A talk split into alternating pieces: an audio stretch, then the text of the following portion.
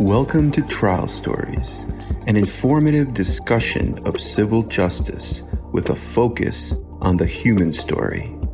I'm your host, Arcady Frekhtman, a New York City trial lawyer passionate about helping serious injury victims and their families. Hi, everybody. This is Arcady Frekhtman, a New York City personal injury trial lawyer. And today I'm talking about trucks, big rigs, semi trucks. What happens if you get into a wreck or a crash with one of these monsters? How much money can you obtain as an injured plaintiff? Well, dealing with trucks, we have to remember that the good thing about trucks you know, in terms of the personal injury plaintiff, the person suing, is the fact that usually trucks have 1 million or more in insurance coverage. The Federal Motor Carrier Safety Act requires that any interstate uh, truck will have 1 million or more. And oftentimes you can sue the truck, meaning the cab, as well as the trailer. And there are other avenues of recourse, such as broker liability and other different avenues.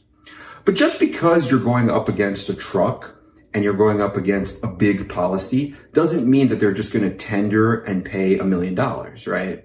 They're going to still base it on the same things that all cases are based on. They're going to base it on fault. Who was at fault for the crash? If you were at fault for the crash, if the truck did nothing wrong and you hit the truck, they're not going to pay, right? And then number two is they are going to look at your injuries or your damages. What are your medical injuries? How has this affected your loss of enjoyment of life? How has this impacted your life, your family's life? Do you have lost wages? Do you have economic damages such as future medical costs, loss of earnings? Do you have um, a diagnosis of injury from a doctor, an orthopedic doctor, a neurologist? And Will you need future surgery? Is this injury permanent or will it go away? Now, injuries that go away are usually worth much less than permanent injuries. So all of these factors will apply to trucks in the same way that they apply to all cases, whether it's a slip and fall, medical malpractice, whether it's a car crash, or any, any kind of personal injury case that involves civil justice. But with trucks, the thing we see very often is a qualified attorney who has handled truck accident litigation can ask for certain discovery. And we usually send out a discovery that is maybe a hundred different items. And then using that discovery, they can apply that to the Federal, Federal Motor Carrier Safety Act and other rules like the Code of Federal Regulations.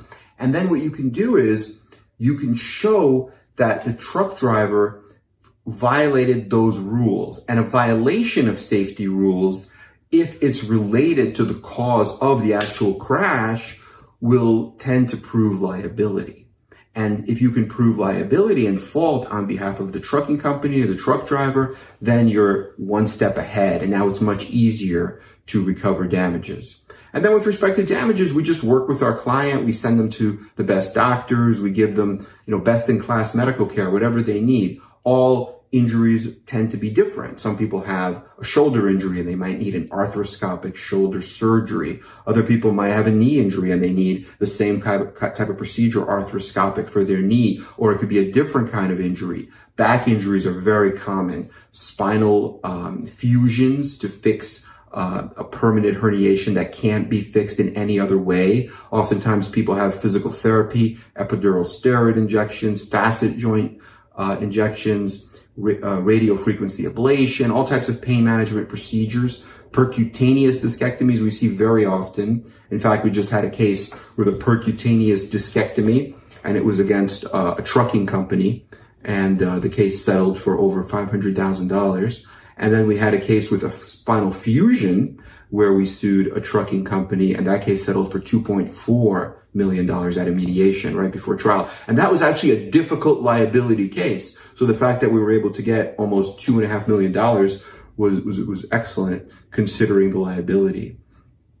So that's basically an overview. The, the big, um, you know, the elephant in the room, the big ticket items are always liability and damages. But when dealing with uh, trucks, especially like 18 wheelers, you know, the, the, trucks that have both the cab and the, uh, the trailer. Those types of trucks are usually involved in interstate commerce, and it's very important to check the federal motor carrier safety rules, to uh, know all of the CFRs, the Code of Federal Regulations, and to see what may have caused it. You have to get the driver qualification file for the driver, go through their employment history. Many times we've seen in litigation, the drivers of these trucks are former felons that have been convicted of drug smuggling, you know, drug uh, possession, drug sales. And they're, you know, after they come out of prison, they're recruited by these trucking companies and they're allowed to drive and um, you know, and then they go back and and they might be involved in some kind of illegal activity.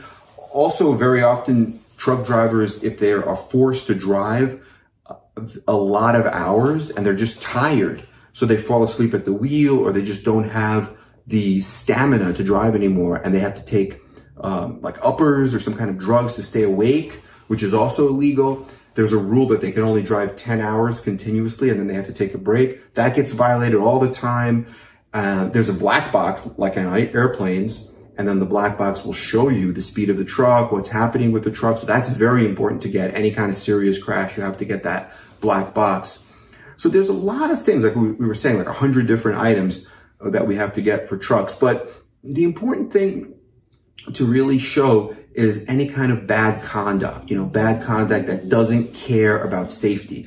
Because if it's really truly an accident that was unavoidable, you could still win on liability, but the jurors aren't really going to get mad and they're not going to allow for a big amount of money. But if you have a case where the truck driver did something wrong and it happened because the employer, the trucking company just wanted to make money. They chose profits over safety and they allowed that truck driver, they put him in that vulnerable position. They told him, go out and drive. I don't care.